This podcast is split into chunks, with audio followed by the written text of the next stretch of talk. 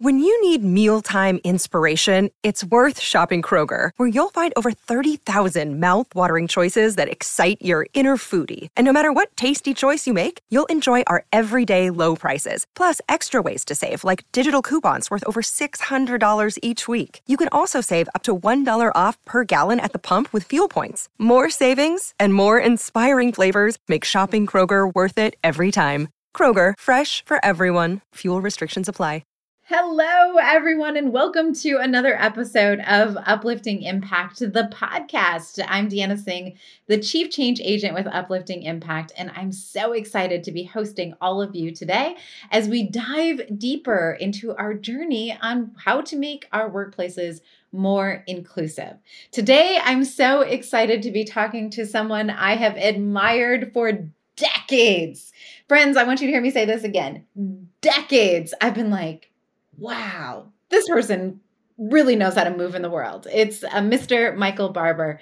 And Michael is a retired corporate officer of General Electric Company. He's held roles as a division president and in product management, operations, marketing, and strategy after starting his career as an engineer in the healthcare division.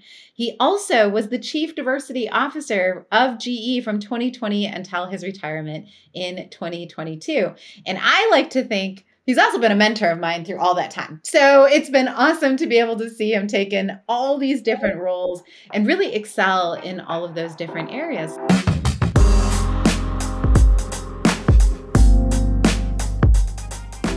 So, Michael, welcome to the show. We're excited to have you. Anna, thanks so much for having me. Looking forward to the conversation.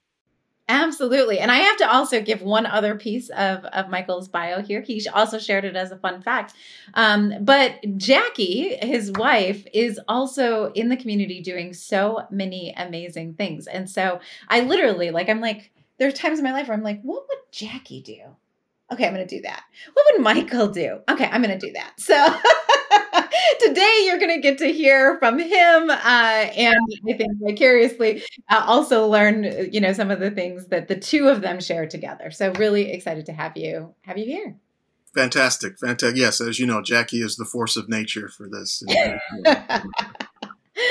awesome. So, one of the things that I thought would be really kind of cool to talk about is what you're doing right now um, and really like how you've been feeling since retirement because i think a lot of us are in the depths of this work and doing it on a daily basis so i'm just curious like can we start with how has life changed now that you are in this phase of of, of what you're doing uh, I'm thoroughly enjoying retirement. Uh, I tell people I miss the team. Everyone always says you miss the team. You do miss the people, but the grind of the the work and all those kind of things. And it's it's for the rest who are left behind, and they're doing a great job. So I'm enjoying myself, uh, doing some things, uh, reading, doing some some traveling, reconnecting with some friends and and the like, uh, and then serving on a couple of corporate boards.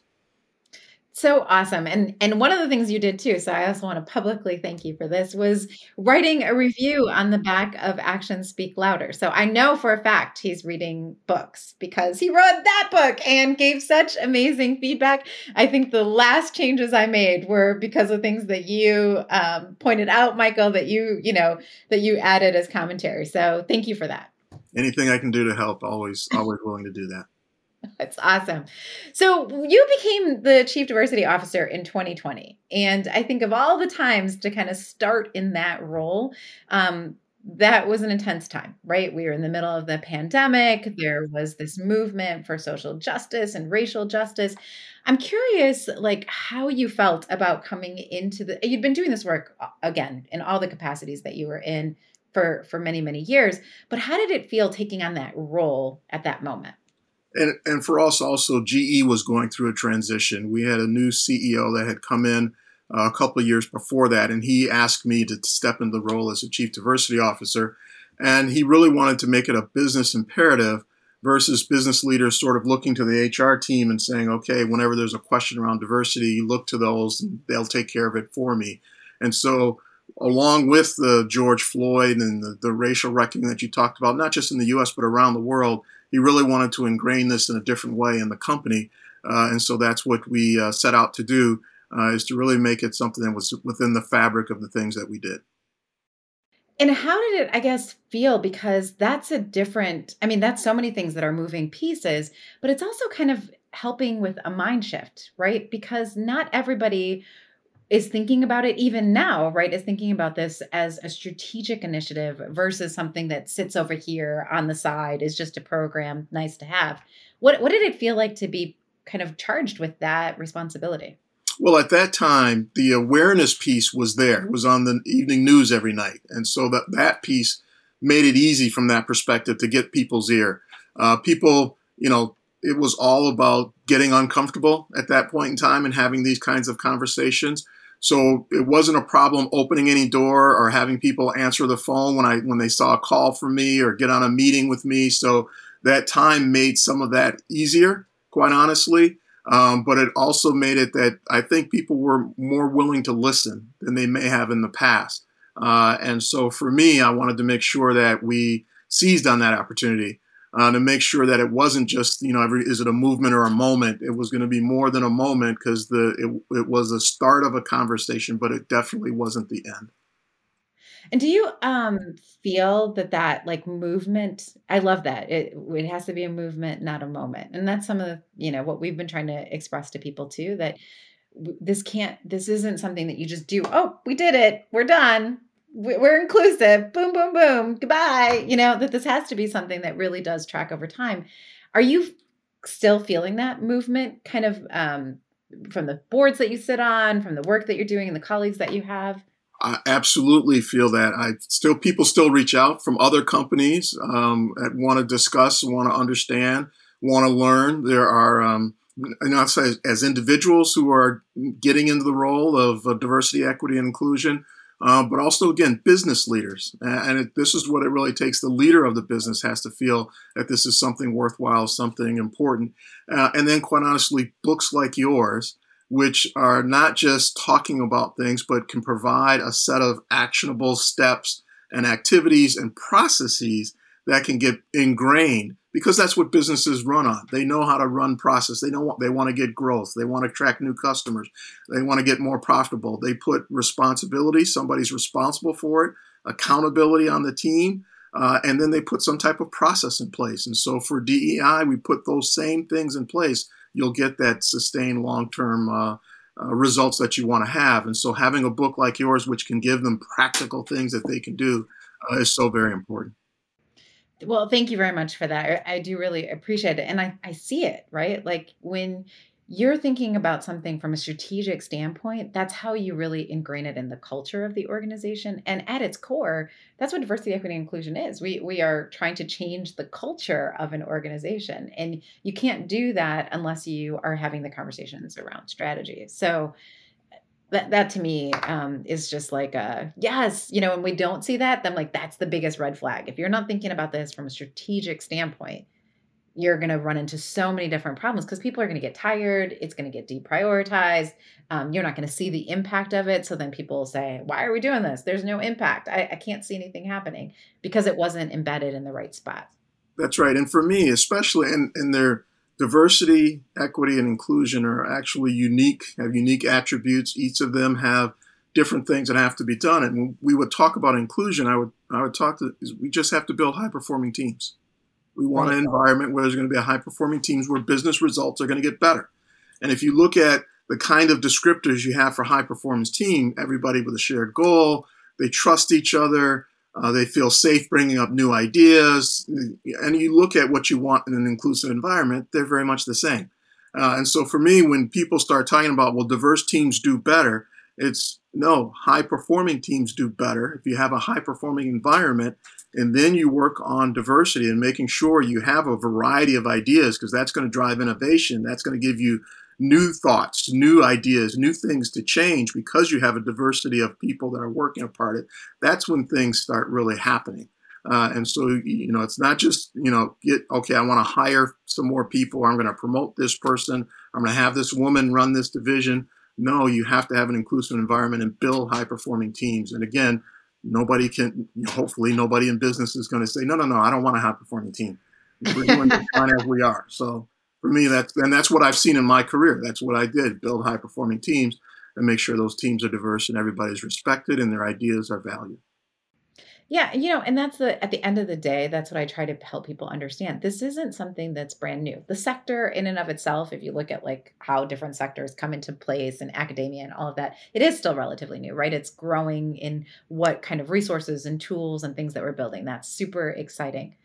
But a lot of what we're talking about is grounded in basic leadership skills. It's grounded in how we build those teams. It's gr- so even though the way that we're talking about it and the language that we can use about and the tools are growing, a lot of the fundamentals of what we're sharing are really about leadership and leadership development. If you aren't an inclusive leader, you are not a good leader. It, there, there's no there's no way to there's no way to have one without the other. That's right. That's right. And and you know, many companies talk about our people, our greatest assets, how important employees are. And as you're saying, it is about the culture and it's manifest. How does that really manifest itself?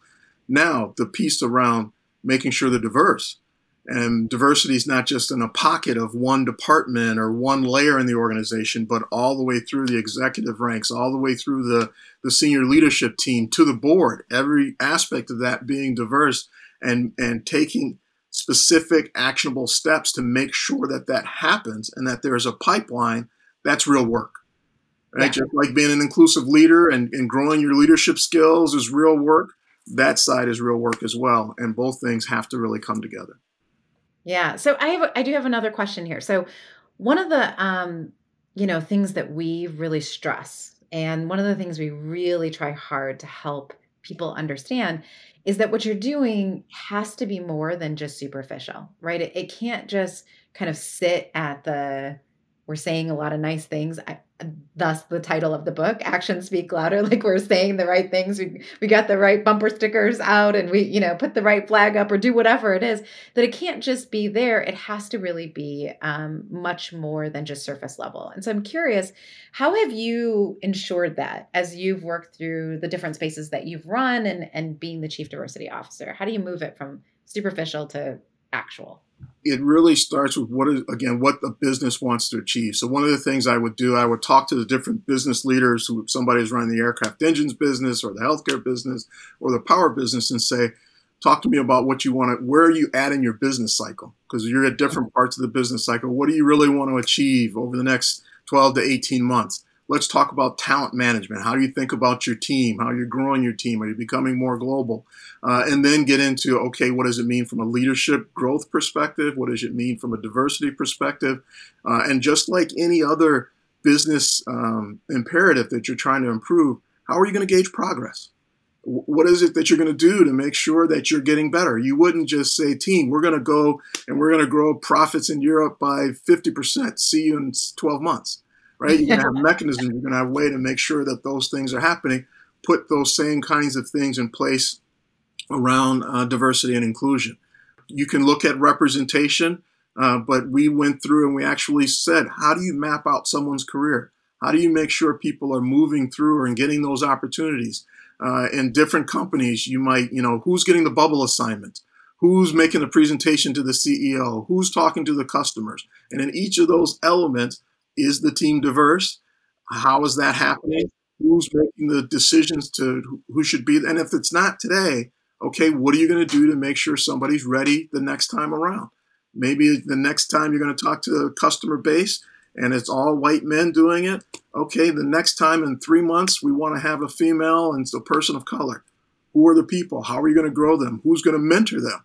Who's going to sponsor them to make sure these things are are happening. So building it into the normal operating structures of the business and things that have to get done and making sure each one of those has a level of diversity and inclusion built into that. That's going to make it, and again, I'll, I'll hop on a couple times. How are you going to measure progress? There's nothing that gets done in business where you don't measure progress if you really want to make it better. And I think that that's so interesting, right? Because, first of all, I just want to point out a couple of things that you said here you just gave us a list and i'm going to mm-hmm. ask our team to literally write out that list because that should be somebody's not full checklist but that should definitely be like how you're starting this conversation. Where are you trying to go? What does that look like? Help me understand so that we can figure out what your plan is going to be in order to achieve this because i can't just tell you be more inclusive. Goodbye.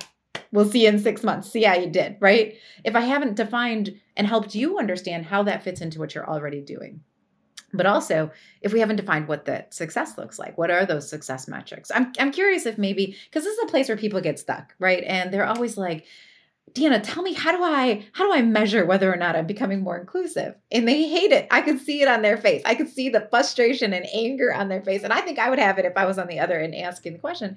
But I always say, it depends.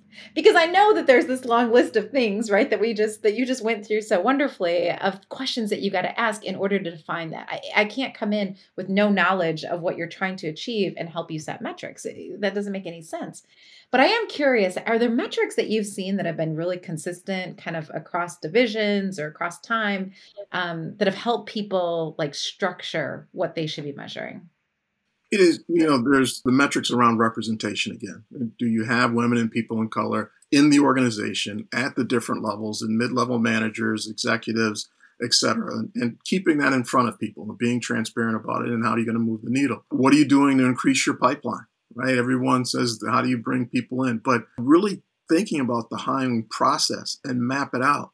How do you write the job spec? Because there's things, there's studies that have been done around the words that you put in the job spec can attract someone or turn, you know, someone will stay away from it. So how do you do that? How do you make sure the interview team is diverse?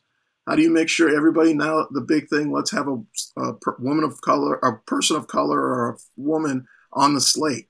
Well, it's been shown if you just put one on a slate of ten, it's just an outlier. You need right. multiple ones. The slate should be balanced, uh, and then the interview team should be balanced. Do you have a rubric to make sure that the interview team is asking a, a, set of questions where their responses that people give that they can be um, you can discuss it as a team and it's not just somebody coming well i think they're not they don't have enough executive presence. But what does that mean right? How do you break that down? And you need to make sure that you can have that discussion of the interview team and you can have a very rich discussion about the candidate and the candidate being able to do the job that you want to put them in.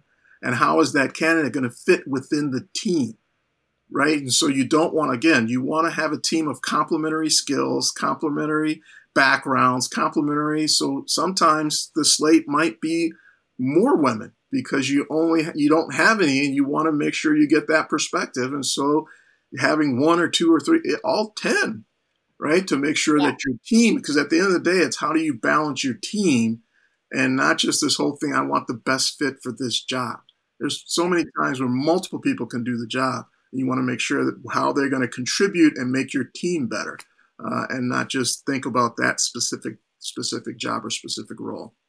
So one thing I just want to call out in what you just shared is that so many of those metrics are actually not metrics on outcome; they're metrics on process. And that I think is important because, of course, we want to look at the outcomes. We want to see what the results are. Are you actually achieving what you set out to achieve? But there also has to be some accountability in what does the process look like. If I keep doing the same thing, I'm not going to, I can't expect different results. That's right. So if I'm measuring some of my process standpoints, then that's how I'm going to be able to see whether or not what I'm trying is even working, right? Like, so I love that. That's awesome. And you have to and look down, especially if you, again, the output metric of how many women or people of color at the executive ranks. Well, what's the what's the pipeline? And, and or do you have people who are coming through? And if, if not, what are you going to do about that? How are you going to make sure you have mentorship programs? How are you going to make sure somebody's going to get sponsored? For me, every, and this is, you and I've talked about this, every senior leader in the organization has to think that they are a sponsor, that right. they are supposed to be sponsoring people. And if they don't have people of color or women as part of their their network that they can sponsor, they're not doing their company uh, they're doing a disservice to their company. And for yeah. me, they're not doing part of their job because part of their job has to be leadership development such that the company continue to grow and thrive. And so they have to be willing and have in their network women and people of color that they can sponsor, put their political capital behind to say this person, yes, should you should hire them into the job that you have to do this. They're going to be so great for you.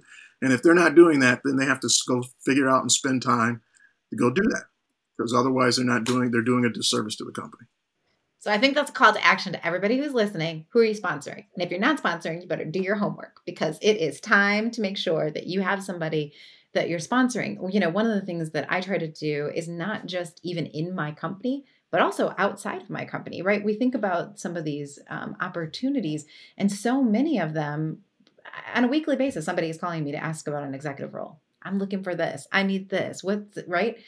And so if I'm not doing my due diligence and making sure that my network right is is pretty diverse and that I have somebody on saying, oh no, I don't have anybody. That's not doing a good job for the person who trusted and, and wanted to reach out to me. But it's also not doing any service for the people who I could be sponsoring. And so making sure I have an Excel document, right? A list of people and people who I know that I'm just watching, I'm paying attention to, kind of seeing where they're moving. So that when I get these calls, I can be responsive. But if we're not being proactive, proactive about that, we're letting those opportunities pass us by. That's right. You're in the masterclass area. I'm just trying to get people to, to start. But yes, absolutely. That's where everyone, and, and one of the things that I do is if I'm mentoring someone, I ask them, who are they mentoring?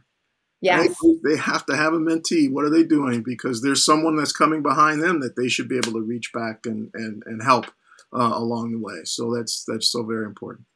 That's awesome. So one last question, and then we'll get some some information because I know people are going to want to follow you and, and learn more from you. But one quick question. So there's people who are making transitions, whether they're transitioning out of their roles and going to different companies, or they're transitioning into retirement. Um, is there any you know suggestions that you would have about how to pass that baton as we're doing this work so that we can keep the momentum going? Recognize that it is a journey. I, I have a very good friend, one of my mentors, who used to like to say the journey is the reward. Uh, and it's not that you're going to reach some destination and there's some nirvana out there. You have to, you have to be um, be very excited about the journey that's going to happen. The journey is going to have twists and turns and roadblocks and dead ends. And how do you get around those, go over those, do those things to make that better? Uh, that's what's important, and that's why you know any singular person trying to do something is not enough. It's about that network that you talked about. It's about the people that you uh, leave behind. I, one of the things that i've always done is i want to see people that i've led people that i've mentored people that, are they actually achieving? Are they getting into higher positions? Are they getting promoted? Are they starting their own business? Whatever their desire was are they able to do that? Uh, and if they're they're if they're not doing that, what can I do to help even more in that in that perspective? And so, uh, as you're doing that, you're going to be instilling in that person uh, that they should be doing more as well. Uh, how do they get involved? How do they become part of a professional organization in wherever city or community that they're in that they can help? How can they reach back into the school system uh, and try to uh, find those those kids that are out there? Those there's so many incubators now where where uh, black entrepreneurs are trying to get things started. How do they go, you know, help? Uh, and they might not, they don't, you know, I don't have the answer. I don't know anything about that. Well, you do have a set of skills. Just go and get engaged, get involved, see what you can do to help. Uh, and that's how you're going to help build the legacy and build a, uh, a sustainable pipeline, a sustainable uh, set of activities that'll that'll continue on much after when you when you're no longer part of the picture. Yeah, no, I love that. Like, if you're not infusing some level of service into the work that you're doing, both kind of inside your organization, in your larger community, then the the journey's not as fun. you know, like you can enjoy the journey so much more when you are pouring into other people. And I I think uh, what's always really fascinating to me is, you know, you think like, oh, I'm pouring into other people, but th- what happens is that if you're pouring into somebody else, you're overflowing them, and then they have the ability to to you know flow into other people. It is this um, thing that just keeps on reciprocating, right? We we never run out of our ability to pour into other people. So being able to make that a part of your transition process, I think, um, is really huge. I don't want this conversation to end. Um, I just want to keep you here forever, but I know that I can't. Uh, so for those who are also feeling that eh, that desire to want to stay connected, what's the best way for them to do that? The best way is via LinkedIn. I'm on LinkedIn, Michael Mike Barber. You can reach out to me on LinkedIn. Be happy to connect with people further. Fantastic. So we'll make sure that that goes into the show note. We thank you so much for everything that you're doing and everything that you've already done too. Um, I've seen the people who you have poured into. I feel like I've been one of them, so I, I know what that feels like. I know the people that you're continuing to to pour into you and Jackie, and it's just phenomenal to see all the way from little kindergarten children all the way up to people who are the CEOs and you know managing these huge companies and and doing all these things. Your your graciousness, um, I hope, comes back to you a millionfold because it really has made a tremendous difference in my life and in the lives of so many other people. And to all of our listeners, because they got a chance to get some of that too. Uh, so thank you, Michael, for being here with us. More than welcome. Thanks for having me. It's been a great, uh, great conversation. Awesome. And those of you who are joining, thanks so much for being with us again for another one of our Uplifting Impact podcasts. We know that we can't do this work by ourselves. We know that in order for us to make substantive change, we need to make sure we have more people who are involved. So if you enjoyed this episode, share it make sure that you're pouring into somebody else by giving them access to this kind of information. And also, if you have any other ideas of guests or questions that you have, feel free to reach out to us at our website, upliftingimpact.com, or you can reach out, of course, on LinkedIn to myself or my co host, Justin Ponder. We would love to hear from you. Until next week, keep uplifting the impact. Thanks.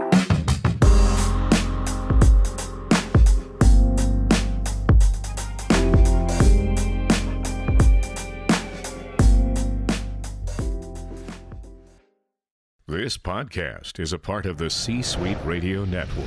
For more top business podcasts, visit c-suiteradio.com.